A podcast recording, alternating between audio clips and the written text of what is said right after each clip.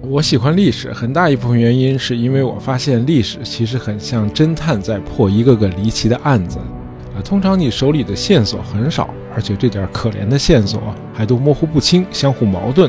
那么尽管如此，你需要从中找出证据来揭开谜团，尽可能合理的还原真相，同时呢，屏蔽掉那些谎言、政治宣传和神话。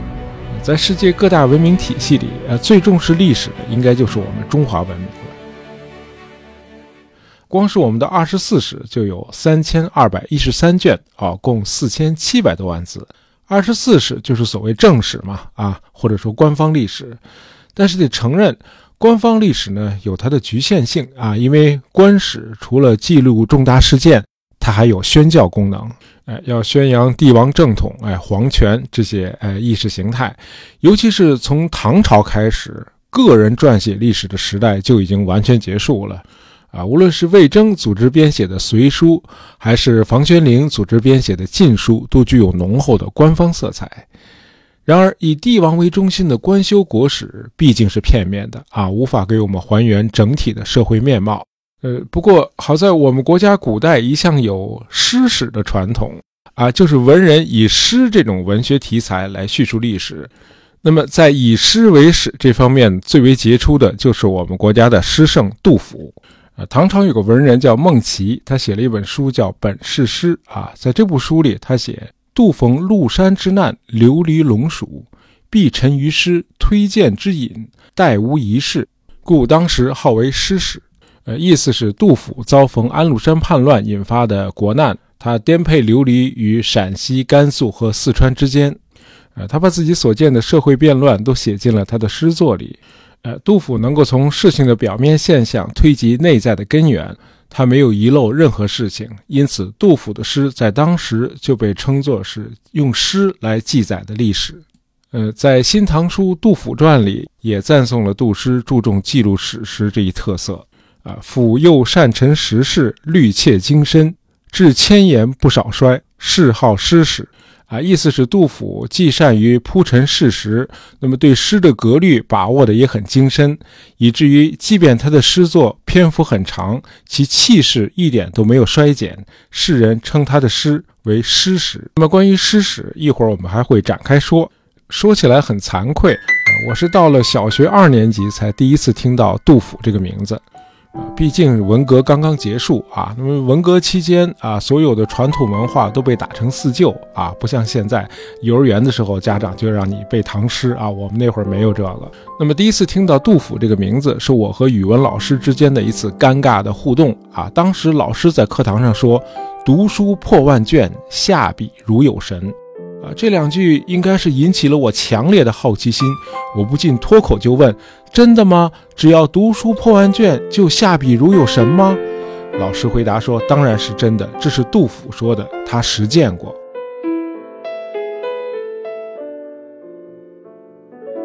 老师说的不错啊，读杜甫的诗，你很容易发现。杜甫读过的书真是太多了啊，破万卷绝不是吹牛。在他的诗作中，各种的经史典籍可以说是信手拈来。呃，杜甫很善于把古代经典中的语句或者故事恰如其分地融入他的诗作啊，做到典故与现实的无缝衔接。呃，杜甫在中国文学史上的至尊地位，在中唐时期就已经开始一点一点的确立了啊，到了北宋那更不得了了。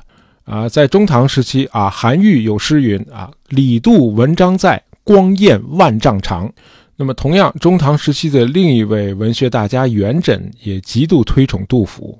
啊，元稹说杜甫是上博风骚，下盖沈宋，言夺苏礼，气吞曹刘，演言谢之孤高，杂徐虞之流利，尽得古今之体势，而兼文人之所独专矣。啊，意思是杜甫远的可以追上风骚之体，近的可以超过沈宋二人。杜甫在言辞上胜过苏礼，在气势上碾压曹刘。他盖过了严谢的孤高自赏，还兼具了徐虞的清丽。啊，杜甫具备了古往今来所有诗歌题材的强势，同时又兼具他自己独特的文风。呃，风骚不是今天的意思哈，啊，是指国风和离骚。那么至于沈宋、苏李、严谢、徐虞这八位牛人分别都是谁？那么大家有兴趣可以自己去了解一下，我们没时间一一介绍了。啊，尽管在中唐时期就有了如此之高的文学地位，那么在杜甫生活的盛唐时期，他仍然还是个名不见经传的文艺青年。呃，我们在李白那期节目里谈到了公元七四年，杜甫和李白那次携手同行游齐鲁。那年李白四十四岁，杜甫三十三岁，两人年龄差距很大，在诗坛上的地位更是天差地别。啊，那会儿的李白已经名满天下了，杜甫却完全是籍籍无名。呃，两人分手后再也没有见过面。啊，杜甫写了一大堆诗追忆他们俩之间的友谊。啊，他非常的崇敬李白的才华。在《春日忆李白》那首诗的头两句就是“白也诗无敌，飘然思不群”，啊，敬仰之情溢于言表。呃，总之，在盛唐的时候，诗坛上的大咖是王维、李白、孟浩然这帮人，杜甫根本排不上号。那杜甫是什么时候开始发力，并最终被追认为诗圣的呢？呃，我们今天来尝试一下，用杜甫的诗把他的人生故事简单的串一下。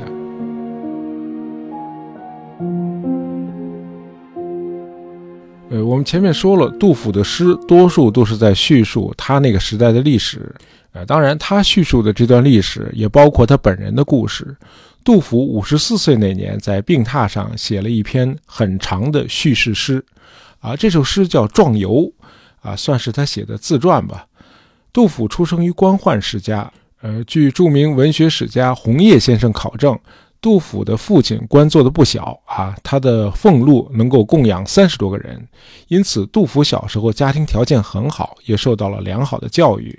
在《壮游》这首诗里有这么两句：“呃，七龄思既壮，开口咏凤凰。”表明他七岁的时候思维就已经很成熟了，已经能写诗了。呃，可以用八个字来概括杜甫的少年和青年时代啊，就是读万卷书，行万里路。从十九岁开始，杜甫就在华夏大地上四处云游，每次出游一走就是几年，而且第一次远游就差点出国了 啊！在《壮游》这首诗里有这样四句，叫“冬夏姑苏台，已据浮海航。到今有遗恨，不得穷扶桑。”哎，已经坐上海船了，遗憾的是没有能够航行到日本。那么第一次漫游归来之后，杜甫还忙里偷闲参加了进士考试，不料落榜了。青年时期的杜甫和后来的他几乎是判若两人。那会儿他的心很大，考试落榜之后，他又再次放飞自我，又去旅游了。呃，现存的杜诗中，年代最早的一首应该是那个《望岳》啊，呃，这显然是他第二次远行时创作的。这首诗大概是写于公元七三六年啊，当时杜甫二十四岁。他一共创作了三首望岳诗啊，分别写东岳泰山、南岳衡山和西岳华山。那么最脍炙人口的当然是写五岳之首泰山的。呃，这首诗大家上学的时候应该都背过啊，至少最后两句肯定都还记得：“会当凌绝顶，一览众山小。”那么这两句和诗的标题都表明，杜甫当时还没有登上山顶，他仍然在望岳。会当的意思就是一定要。呃，表明杜甫有决心、有气概、有雄心啊！无论是泰山的山顶，还是自己人生的顶峰，一定要登上去啊！这就是为什么这首诗到今天都能引起我们的共鸣。呃，显然杜甫的人生态度是积极入世的。那么，在开元天宝年间，有一位颇受当世称道的官员叫韦季，呃，这个人后来做到了尚书左丞啊，正四品，算是一位政府大员了。那么韦季这个人呢，也颇有文采，与诗人杜甫和高适都有交往。呃，公元四七八年，时年三十七岁的杜甫曾写过很多的诗，呃，赠予这位韦大人，啊，希望能够得到他的提拔。呃，杜甫在诗里写：“肾亏丈人厚，甚知丈人真，美于百僚上，委送家具新。”啊，意思是我十分愧对大人对我的重视，也深知大人待我很真诚。啊，您常常在官员们的集会上屈尊吟诵我写的那些拙句，说那些诗写得又好又新。呃，显然这个韦季是很赏识杜甫的才华的。然而不知道什么原因，他没有能够帮上忙。那么这两年，杜甫几乎就是在失望中度过的。呃，公元七四七年，唐玄宗突发奇想。他想不拘一格降人才，于是就下诏啊，求天下士子啊，有一技之长的人都可以入京参加选拔考试。啊，杜甫一看，这不是天赐良机吗？啊，这时候他已经是人到中年了啊，终于熬到头了，于是就兴冲冲地去参加考试了。可是当时的当朝宰相李林甫对这个事儿可是一点都兴奋不起来啊，因为在李林甫看来，现在朝里上上下下的所有官员他都已经安排布局好了，那么突然招进来一帮他不知根不知底儿的人啊，不利于他控制朝堂，也不利于言论管控。于是他就下令啊，所有应试的人统统不予录取。那你跟皇上还得有个交代呀。李林甫上奏唐玄宗的时候，就借用了《尚书》里的一个典故，叫“也无遗贤”啊，意思是这次之所以一个人都招不上来，是因为民众中有才能的人都已经得到任用了啊，帝国上上下下已经人尽其才了，哎，也无遗贤嘛。啊，当时杜甫在诗里写的啊“清明却垂翅，蹭蹬无纵林”，就表达了他当时极度失望的情绪。但是他并没有死心啊，为了寻找机会谋个一官半职，杜甫在帝都长安漂了十年之久。呃，多数时间是靠给达官显贵写诗换些钱，他还卖过药啊。总之，历尽艰辛，生活异常的窘迫。不过，痛苦通常都是创作的土壤。呃，杜甫的两首现实主义的传世力作《兵车行》和《丽人行》都是在这个时期完成的，啊，应该就是从这两首叙事诗开始，杜甫的作品开始大量的涉及时事和政治，哎，开始有诗史的特点了。呃，关于《兵车行》的创作背景有两种说法，一种说法是这首诗是讽刺唐玄宗对吐蕃用兵，啊，另一种说法是暗指公元751年唐玄宗对南诏用兵。总之啊，经过开元盛世之后，唐帝国进入了天宝年间。这期间，帝国对西部、西北部和西南部的少数民族政权发动了一系列战争。我们在以前的节目里曾谈到过，高仙芝率唐军打进了今天的哈萨克斯坦，与阿拉伯军队还干过一仗。那么，连年不断的对外战争，当然给帝国内外的人民都带来了巨大的灾难。《兵车行》这首诗完全可以被列为世界反战文学的巅峰之作啊！边庭流血成海水，五皇开边意未已。君不见青海头，古来白骨无人收。新鬼烦怨旧鬼哭，天阴雨湿声啾啾。啊，这些悲惨哀痛的词句啊，与这首诗的开头啊，这个军队出发时人声鼎沸的这个氛围形成了强烈的反差。兵车行无论是叙事还是抒情都极富感染力啊，是杜诗的传世名篇。那么杜甫后来在安史之乱期间又创作了著名的《三吏三别》啊，也是揭示了战争给人民带来的巨大的不幸和痛苦。呃，《三吏三别》这六首诗同样也为历代所传颂。那么遗憾的是，杜甫离世了已经一千二百多年之后，呃，在华夏大地上仍然能够听到这样奇怪的声音啊，有人是这样说的。呃，在全国上下团结的关头上，杜甫不上前线也就罢了，还天天矫情。呃，三吏三别给粟特人递了多少刀？反抗安史集团的战役中涌现出这么多英雄，他看不见，天天盯着大唐的阴暗面，用小概率事件抹黑整体，为了名垂文学史，连良心都不要了。呃，读到这样的议论，真的是无语了。啊，只能说明讲这种话的人没怎么读过，或者根本没有读懂杜甫的诗。我的体会是，杜诗读得越多，我们就越能感受到杜甫深深的家国情怀。呃，恰恰是他的爱国诗篇，有力地驳斥了那些打着爱国的旗号，随意对他人进行道德讨伐，在公众中煽动仇恨的那些人。因此，我的建议是啊，在宣示自己的立场之前，在评价杜甫之前。啊，请先读一点杜诗啊，比如《北征》，比如《春望》，比如《对雪》啊。出来发言一定要谨慎啊，无论是理论还是言论，都是要证明的。好，既然说到了安史之乱，我们就把时间拉到公元七五六年的六月。这时候，安史叛军已经攻进了潼关，杜甫带着妻儿逃到了福州啊，就是今天陕西富县那一带。呃，一个月之后，唐肃宗在灵武继位。那么八月，杜甫安顿好妻儿，就独自北上延州，他想赶到灵武去辅佐唐肃宗，为平定叛乱效力。呃，很不幸，在半道上他被叛军抓住了，并且被押送到已经沦陷了的帝都长安。呃，在长安被困了半年之后，时值暮春啊，触景伤怀，杜甫创作了他那首历代传颂的五律诗《春望》：国破山河在，城春草木深，感时花溅泪。恨别鸟惊心，烽火连三月，家书抵万金。白头搔更短，浑欲不胜簪。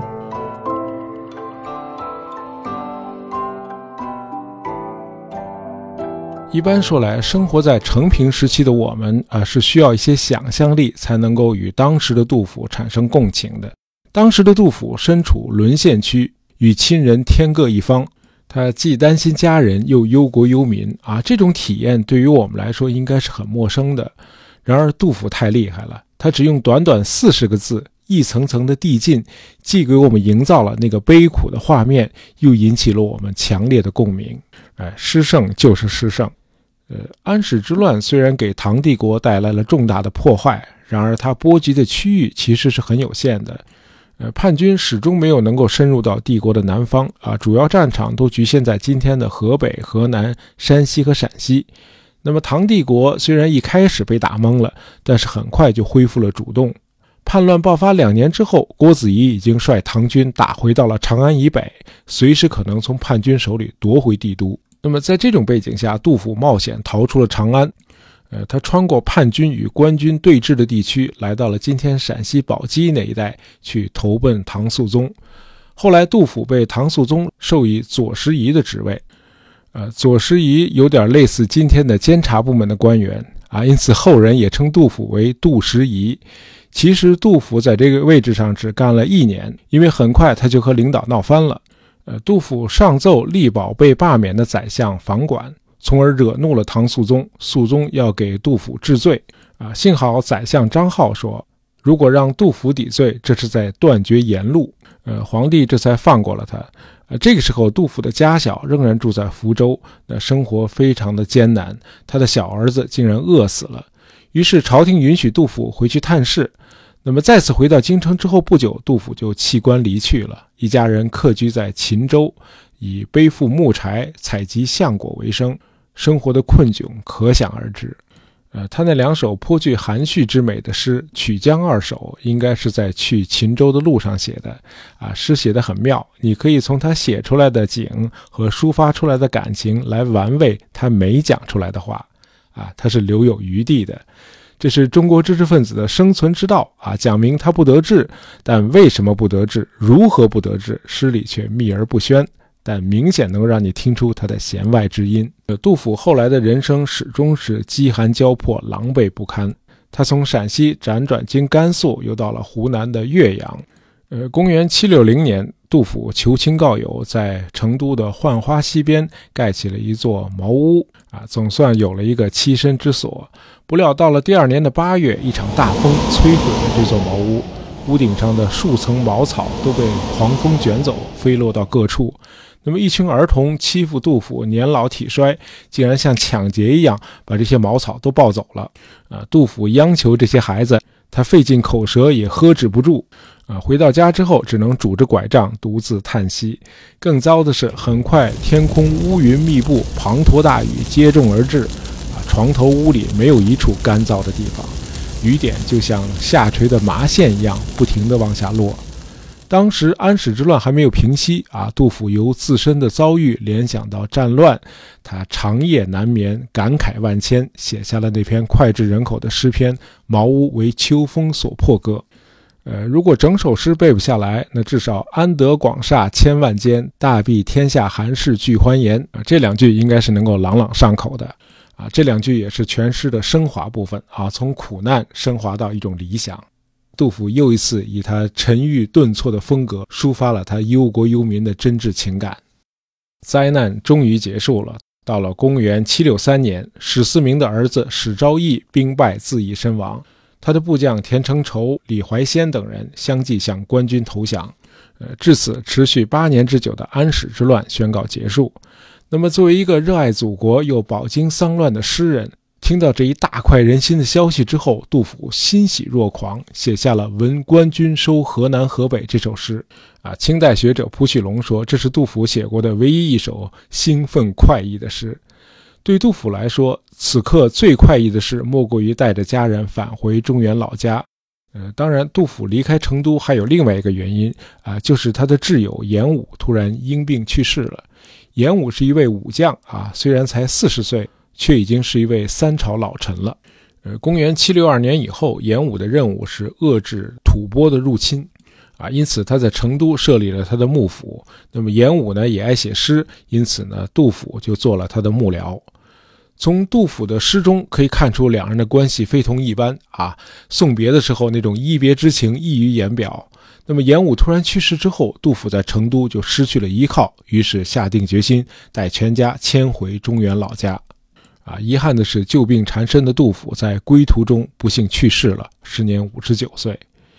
大概是在两年前，英国广播公司拍摄了一部纪录片《杜甫：中国最伟大的诗人》。啊，因为这个纪录片是给西方人看的，所以拍的比较浅尝辄止。然而，这部纪录片的蓝本却是一部极具学术价值的杜甫传记。这部传记的名字就叫《杜甫：中国最伟大的诗人》。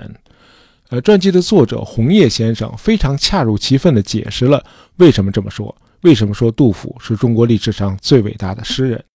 啊，红叶先生写，杜甫的文学地位，杜甫受到的尊崇从未被挑战过。呃，主张绝对权力以维持现状的人，都以杜甫为号召，因为杜甫总是支持政府的；但是思想极端、支持流血革命的人，也以杜甫为例证，因为他描绘了最催人泪下的苦难场景。呃，喜欢老派文学的文人，既喜欢杜甫的繁复典雅的诗文中反映出来的渊博学识，又喜欢他严格遵循不同诗歌题材的格律。而那些打破旧习的学生，又认为杜甫从形式和语言上大胆涉及新的内容。有人说，杜甫跟但丁和莎士比亚一样，是非常特殊的一类人。这些人创造了文学的价值，那么这些价值成为后世诗歌的评判标准。好，今天的节目就到这儿啊。本期节目是由我们的听友朴望很早以前点播的，希望你喜欢这期节目。我们下期再见。